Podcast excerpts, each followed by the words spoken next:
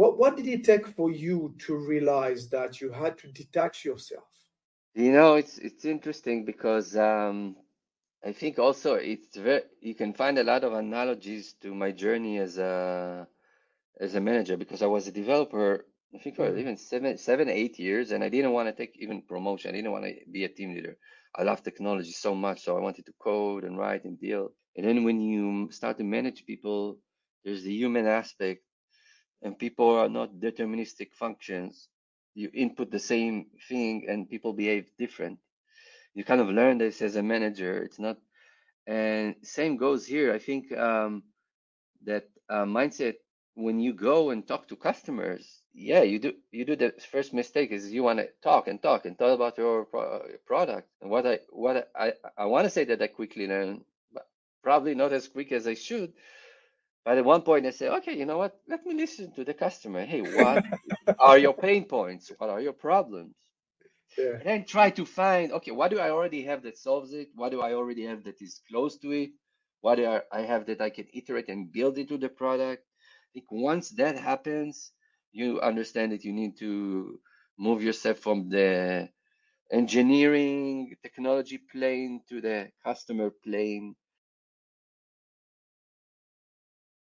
This is episode 145. One of the most common bottlenecks every entrepreneur faces is the inability to let go as the company grows. Ori Keren, the co-founder and CEO of LinearB, a software delivery management for engineering leaders, refers to being able to detach yourself from your business. By detaching, it means you free yourself from personal biases, emotional attachments that can cloud your judgment and turn you into the bottleneck in your business. Breaking free provides clarity, allowing you to make strategic decisions, harness your team's expertise and experience so you can solve problems and seize opportunities. Join our conversation as Ori shares his entrepreneurship journey and how he brought his product to life from concept to a successful business. Bottlenecks are real and you should not underestimate the impact on your business. The Bottleneck Index can help identify your potential bottlenecks and their outcome and provide practical solutions to overcome them. You can find the link to access this valuable resource into the show notes. Now let's dive into the conversation with Ori, gaining insights into product development strategies and letting go. Hello, Ori. Thank you very much for joining me today. hey it's great to be here thanks for having me All right, so let's get into it. I uh, look a little bit, you know, on your profile on LinkedIn. That's my favorite go-to place, LinkedIn. And I came up, uh, you know, on your profile, you wrote about this formula that you call ETA, which is not about estimated time of arrival. can you can you tell us what ETA is because it is at the core of what you do today, and how did you, did you come up with it? yeah um It's sort of like a way to remember the three pillars that are important to what we do. So Mm, we're so DNB, we're a software delivery management platform. We can talk about what it means exactly. But at a very simple, you know, to put it to simple words, um, we're we're saying that in order to be able to get a holistic picture of the uh, R&D organization, you got to cover three areas. Ex E, experience. uh, which stands for the developer experience. Part of like being able to understand if you know your tech organization has everything they need in order to be successful is to make sure you have a strong developer experience. What it means is that developers can achieve end-to-end tasks very easily. They don't have to wait for um, I don't know a testing environment a lot of time or uh, deploy to production. It happens once every month or so. So develop E stands for experience for developer experience. T stands for the tempo, um, which uh, I like this word because every engineering organization has um, their own internal cadence, And in our space, in our field, uh, you have uh, the DORA metrics and other metrics that help you understand your internal cadence. So like your internal tempo and how you operate it. It's and it goes a little bit above developer experience. So it's a bit more for managers to kind of understand. And A is there, and that's the A is there so we don't forget that an engineering organization is part of the business and you got to be aligned with the business. So it's a business alignment, it's the alignment piece where at the end of the day, engineering, eh, usually engineering and sales are the biggest organizations in SaaS companies. Um, so you got to show that you're aligned with the business and how you uh, assign, you know, people to projects and how much they're costing you.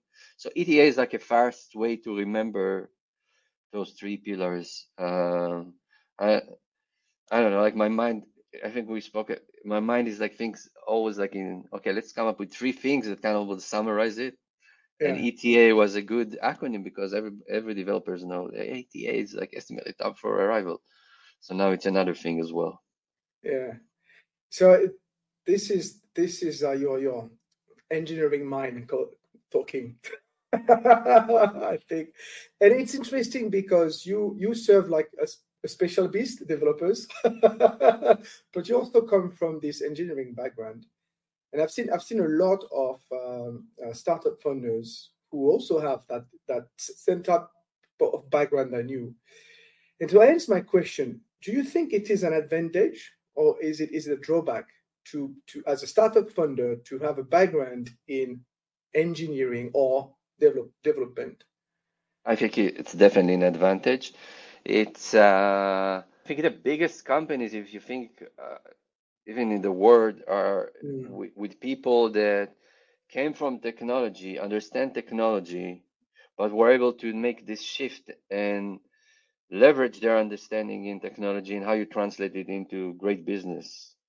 Um, so it is an advantage if you know how to capitalize on your knowledge. And as a CEO, I'm detach yourself from your. Sometimes you you want to have people back into the engineering decisions. So that's something you shouldn't be doing, or you can contribute from your uh, you know previous knowledge. But um, if you know how to do that, I think it's a big big advantage coming. Uh, with engineering background, with un- understanding how technology works, and you can translate it into uh, product features, use cases, and of course, put the right go-to-market strategy on top of that. Um, so usually it's an advantage. That's how I see it, at least in my case. Do Do you see um, uh, Do you see common mistakes that you know other engineers do when they start to launch uh, their, their own company. Sorry, ask. Uh, can you ask again? Common sure. mistake that who, who does? Do, do you see? Do you see common mistakes that other engineers do when when they launch their their, their own company? Oh, so you're saying, do I see common mistakes when yeah found, common, founders common, that were yeah. engineers? Yeah, common patterns. Yeah, yeah. I, I don't like. I like to talk about myself, even the mistakes that I did early on yeah. Uh, were were more in the area of uh, finding fast that that transformation that uh, engineering is like a critical condition for success, mm. but it's not the but it's only the beginning. If you don't have a strong product and strong technology, it's like almost you gotta have this thing, but it's only the beginning. So um, in the first, it's very natural in, when you start a business and you were an engineer before to be gravitated to a lot of the product and the technology decisions, which is which is fine. I think in the first year or two when you're searching for product market fit. But I think a common mistake is okay, now is the right time to detach myself from that. Yeah. Are people running the and now we need to kind of iterate on more with customers, more with okay, great, we sold it to one or two customers. How do we make it repetitive? Okay, great. How do we scale? So I think that the moment where you need to kind of identify that you uh, gotta detach yourself a little bit from those decisions um, is important. Yeah, that's a mistake. That's, that's, the mistake that I've seen people doing, and uh, starting with me. yeah, yeah, and this is great because it ties immediately into the bottleneck. what what I see what I see a lot. I don't call it detach yourself, but uh, it's it's kind of the same. What, what I see a lot is uh, engineers, especially who, who are who are getting lost into the technical solution because they can't detach themselves from it, and instead of speaking the you know the customer language, they keep on they keep on speaking their product language, what they know of. So they always like put you know like like have, a single vision from their own perspective instead of trying to understand the product from the customer's uh, perspective. What what did it take for you to realize that you had to detach yourself? You know, it's it's interesting because um, I think also it's very you can find a lot of analogies to my journey as a as a manager because I was a developer I think for mm. even seven seven eight years and I didn't want to take even promotion I didn't want to be a team leader I love technology so much so I wanted to code and write and build and then when you start to manage people there's the human aspect and people are not deterministic functions. You input the same thing and people behave different. You kind of learn this as a manager it's not and same goes here. I think um, that uh, mindset when you go and talk to customers yeah you do you do the first mistake is you want to talk and talk and talk about your pro- product. And what i what i i want to say that i quickly learn but probably not as quick as i should but at one point, I say, okay, you know what? Let me listen to the customer. Hey, what are your pain points? What are your problems? Yeah. And then try to find, okay, what do I already have that solves it? What do I already have that is close to it? What do I have that I can iterate and build into the product? I think once that happens, you understand that you need to move yourself from the engineering technology plane to the customer plane uh, and and and move there and it's almost like if you go too deep into the because my favorite moment sometimes is still okay when the r&d folks are pulling me hey what do you think about this? What do you think about that? And i can quickly go into the even the engineering thoughts of how, how to build it. And then i stop because uh, if i go too deep here it's like um you get lost. I, i'm going to lose like the customer mindset. And i I know it's hard hearing it sometimes because when I was a developer, I didn't like it. Yeah. But my job is sometimes to say, hey, this is what the customer needs. And your job is engineers is like, tell me if it's possible and not and how to build it. And it's fine. This is how the this universe should work. Yeah, yeah. Put put the customer at the center of everything you do and not not the product. And yes. That's what it's supposed it's supposed to be. Were there like a specific moment? Do you recall a specific moment where you were like, okay, that's it, enough. I need to release more to the customers now?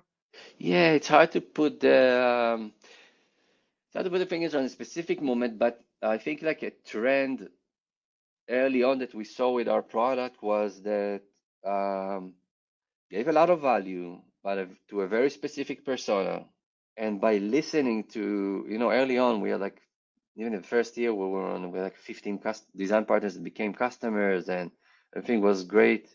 But I think once we listened to them enough, we saw that that in order for this business to continue to grow and be sticky, we need to change something. My partner and I.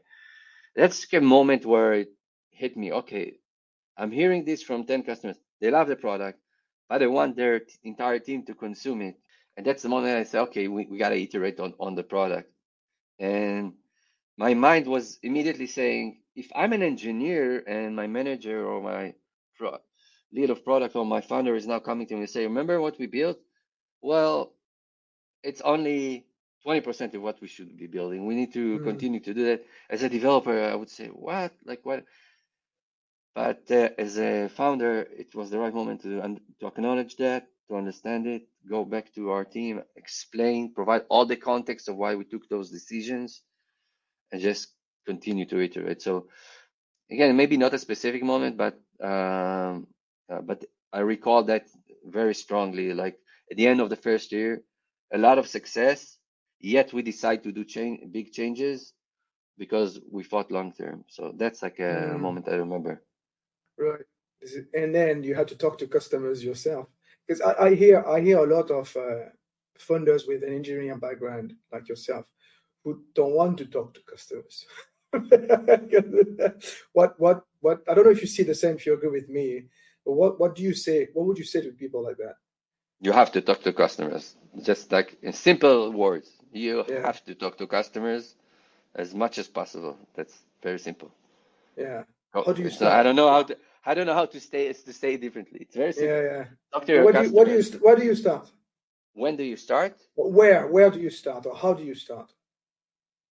Let me tell you, like when we built our product, um, we actually iterated on on the product and Mm, iterated on talking to the customers side by side. That's a my founder then was like, uh, I'm based in Tel Aviv, he's based in the US. So it was good because ev- each one of us was independent and we iterated on them. We iterated on talking to customers even before we had a product. We had just like, you know, small POC, like you give us access, we give you a PDF or something like that. So you start before you have a product. You start right away talking to customers Just just just just start. Don't don't wait. Whatever whatever it Don't wait. Yeah. Yeah. Like uh like uh when you think about, hey, when should I start exercise? Yeah, the answer is now. Don't get me started. Yes. One of my favorite topics. But you're you're absolutely right. And what what I hear also uh, you saying is you you you had to ev- evolve your role also, which is another bottleneck. The fact that CEOs don't evolve their role as the, the company grow, that you went from this the engineer, the pro, the product manager to the CEO role. You know, from doing it yourself to having to having people do it do it for you. Are you do you still do a little bit of uh, programming yourself? Um, actually, no, in the last two years, no. Even up to last years, I was still Yeah. writing some stuff. I even said to the begged my R&D team, hey, give me small tasks that I can stay in I miss it. I Uh, miss it. but now, yeah, yeah, yeah. But um, no, I, I'm I'm doing like a course on the side. A lot now. LLMs excite me, and I wanted to kind of understand. Hey, what what happened that gave us all of a sudden this boost in technology that ChatGPT is possible? So I'm taking some courses just to, to stay close to it. But to push code to production right now, it's like uh, I can't do it. It's like I have context switches every every you know 30 minutes. Yeah. And was that transition difficult for you? I- the way I see it, um, company that grows fast as we grow, my job, I, I mentioned it in a couple of times, but I read this great post that I gotta go and look again because I don't remember who wrote it. I just remember Mm, that it was great because that CEO, uh, every end of the year was writing a job description for the CEO of the next year. mm, And then it would say, Am I the right person to do that? And if the answer is yes, what do I need to change in my behaviors and how do I run my company? Because it's a different role. I actually think in a startup that moves that fast, it's it sometimes changes every quarter yeah. or every two quarters. So I try to do it, you know, every quarter is like a, a sprint or you know, then I stop and say, okay, what what do I need to do in the next quarter um, and especially when the year ends, like in the next year, what do I need to change in order to uh, be a good CEO that enable my people like to be great and in the company to be great? Sometimes in the early times, it means okay, being a lot of details. In, as you grow, it's about you know having a strong executive team and making sure that everybody is like at, at their function is pulling the company up. So it just changes all the time. Yeah. This is uh you have to share with me this uh the reference, the book reference, because go- this is yeah, it's a blog post. I'm gonna find it right, and, yeah, and, because it's it this to is you. exactly on point with the bottleneck. It's, it's like when I talk about bottleneck, I really talk about, you know, the bottleneck that you have in your that you create yourself in your in your mind, because you are we are our own enemies. And so it requires for you to make sure that your role con- constantly evolve. You change your job, you change your job description, uh, like you were saying, as as the as the role evolve. To to you uh, today, I'm, I'm I'm curious. So how strong is the bottleneck with you? Oh, I still think it's like um, I still I think all the time. I think like next we're close. We're about to finish 2023. Yeah. So yeah, I think I need to think with myself like how do I we're 100 people in the company right now. Yeah, it's a lot. And I, I'll give you an example. I'm uh, I have this thing that I think I should meet everybody in the company. So eh, I, it used to be every, you know, when we were small, every um, week I met with uh, for an hour. We were Yeah. five, ten people, okay? And it became every quarter for 30 minutes and it changed over time. But I still keep this habit eh, every now I think it's like with some people it's every quarter, some it's every six months. I meet people like uh, 30 minutes, very open conversation. And some people are saying, hey, you can't do it. Like we're gonna be it, it doesn't scale at one point. I don't know. I'm I know that I'm gonna face this question. Should I continue to do that? It gives a lot to me, it gives a lot of things to the people. They can share context directly where the company is going. That's one example of hey, should I be still doing that? It's even possible. I also have the ability to get into details. Mm. Um, I know if you talk about buttons, I'm sure you heard it like in the past. Um, it could be an advantage and a disadvantage. So I think one of the of like how I release myself from the button is even though I can do it, can get into the details of a specific cell, a Yeah. specific a specific feature, is to choose at very rare occasions where I choose to do that. Okay, let's get into specifics because I want to learn. I used to do it on everything. So th- that's just two examples of like uh, those uh, bottlenecks and how you kind of like uh, overcome them. Yeah. Is there is there a, this is great this is great ex, great examples. I do have answers for both of them. If you want to hear if you want to hear them, Of I can tell course. the first one you should. The second one you should continue talking to a lot of people, as many people as you can, because this is your job. And the second one, you should spend uh, you know, let your let your team go go into the details as much as you can. Yeah. Let me ask you. Let me ask you a question uh, back. Yes. So, should I never do it? Should I never dive in? Uh, because sometimes that's the. It's not in order to say to, because I I totally see what you get. Like delegation is so important. Trust the people. Build like an organization. We if I w- wasn't able to do it, we wouldn't reach the point that we are. But part of my technique is I'll go up and then okay, in this specific case, let's drill down.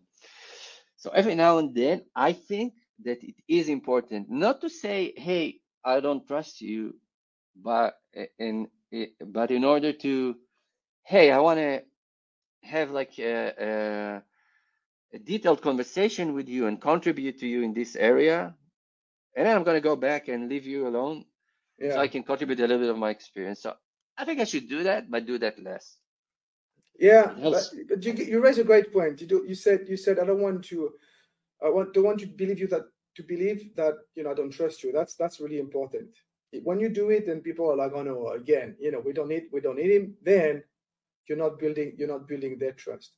But maybe what you should be what you should be trying is showing to them how, if you're really good at that, how to do it. So educating them so they can do it and then they do it even better than you. So you don't have to do it anymore. Makes sense.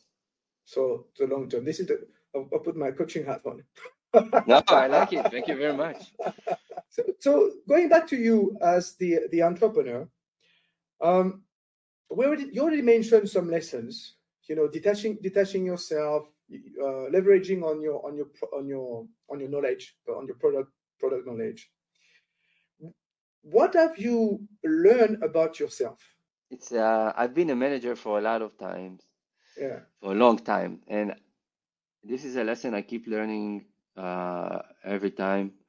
And I'm I'm doing this mistake less, or but I can tell you that um, we talked about the example of, you know, okay, let's drill in and figure out the details here. I've learned that even though I see myself as a very simple person, like I don't I don't think I'm like super smart more than Mm, other people. It's I'm I'm perceived with uh, with with power or something like that. that I I don't see myself this way. If I look at the mirror, I see a simple person, but people see myself different. It's a lesson that every manager learns very early on, but it's just amp, super amplified when you have 100 people working in your company. And so I learned that, yeah, it's going back to the same points. If I'm in a conversation, yeah, I'm curious. I want to hear the details and I want to help, but it doesn't come with a price. Like you said, I got to tell, hey, I'm doing this because I just want to help you guys. It's not because I'm, I'm thinking I don't trust you. Not always will convince them. Uh, Mm. so I, I learned that. That's one thing I learned, you know, um, I learned that yeah, the sometimes the best move is to if there's a very important conversation, the best thing that I can do is not be there. This It took me great. some time. It took me some time, but it's a, it's an important conversation. The right people are, are in there. The best thing that I can do is just not be there because it. And I've seen it open open it up and things moving. Um, so those are things why that are you saying that? because it's a and again I, I can give an example with three very smart people in a room Yeah. when four of us were kind of like brainstorming everybody um you know so i learned to speak less by the way i was speaking first Mm. so i learned to speak less sometimes in those scenarios because everybody you think that everybody is uh, objective, but of course you have an impact. So people, maybe some people have this character that they want to, yeah, that's that's align with what the CEO said. So I, I learned a when I'm in discussions, I'm going to speak less, the last a lot of times, and even better, I can remove myself from those discussions so uh, they can speak freely how they think um, without the bias of trying to. Because you want diversity in the thoughts, right? So you don't want everybody thinking like you. Yeah. You don't want you don't want uh, them to think, oh, damn, the CEO is there. You know, is uh, is uh, listening to every word that I say. So uh, hence, I can't say whatever I want. Yeah, and, and sometimes, very often, they have better views on what we should be doing, but they won't express myself if I'm there. Even if I think I'm a very easy person yeah. and talk, no, it- Yeah. It's it's very just it's very true. This these are some really great lessons. Actually, this what you mentioned. You know, removing yourself from conversations. I had uh, with my, with a client actually yesterday. We were talking about exactly that. His question was, should I be part of the or should, should I be part of the conversations? So I will I will tell him to listen to listen to this podcast. Okay, great. have you have you seen like a big change moving like because you have hundred staff today, which is quite significant. Have you seen like big changes or big milestone going from zero to uh, to one hundred? Oh, definitely, Yeah, definitely. Like, uh, there's a lot of changes. Um, the leaders of the functions that um, can take you up until a certain point are not always the one that can take you to um, to continue to the next point. It's also about what people want. People sometimes, you know, as a developer, I've seen it a lot. They want to be a team leader, and then for some people, it's okay to go. They want to go back to being a developer. That's totally fine. Like, okay, you've been there now. You want to go back to technology. Some people want to climb, continue to climb up. Some people can do it. Some people cannot. So what I've seen mostly with people is like how um, do you manage that those transition points um, have open have a great people and culture leaders. We have a great Mm, people and culture leader that can and and and function leaders that can help you like okay find out who who is an uh, individual you know uh, contributor track who is in a management track what can how can we give them like a, a, a good path to progression um, um, and hopefully it aligns with what the company needs. So there's so many change, so many changes between uh, zero to 100. I don't, like, like I told you, every quarter is almost different. yeah, yeah. What's your the big dream for your business today? At the end, at the end, it's very simple. We, so I come from software engineering. The product Yeah, is helping engineering organizations measure themselves, find the bottlenecks, by the way, yep. In their development process and help solve them like with code and So um, at the end, it comes down to very basic stuff. I get excited when we build things and people use them to solve problems. It's a very simple dream. So I just Mhm. want to do it. It's like the same dream from when you're an engineer and then you're a team leader. Okay, now you, you have a team of people doing that. Then you're a, a group and oh yeah, now you have maybe three products that and now you're CEO. So you're running a business that does that at scale. But at, at the essence of it, at the core, it's a it's a very simple dream yet, like to help engineering organizations to continue solve those problems. Um, and yeah, of course, if on the commercial side things improve for the business and continues to grow, that's always on your mind. Uh, but still, at the core, the essence of it is is that like, uh, just to continue to do that now.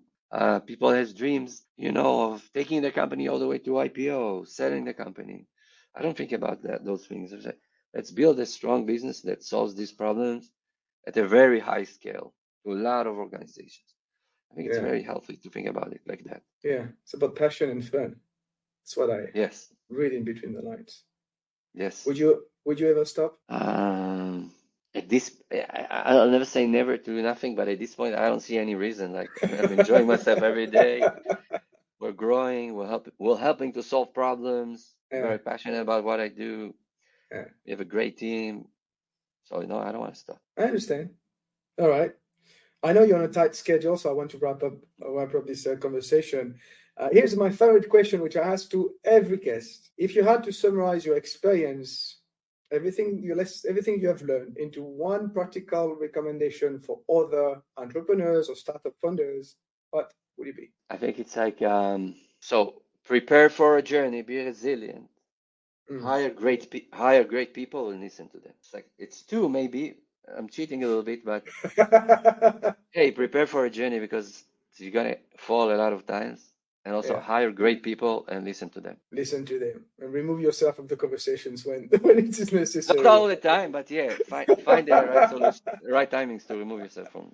Amazing. One last question, Ray. How can people contact you? Oh, so I'm on LinkedIn. Uh, LinkedIn is where I'm most active. I, I'm on Twitter, um, and of course, our company, LinearB. Everybody that's in software and wants to help, like uh, wants to measure the soft, their engineering organization is welcome to visit linearb.io. Um, All right. Well, again, thank you very much for your time today. thank you for having me. It was great. And thank you for listening. I hope you enjoyed today's episode and learned something new about entrepreneurship and bottlenecks. You can download my ebook, Eight Tactics to Thrive. Oh, I'm going to do it again. Eight Tactics to Thrive as an Entrepreneur and move your business forward by avoiding being the bottleneck in your business. You'll find the link on my website, laurentnotin.com forward slash get dash my dash ebook. I'll see you next time. Bye for now.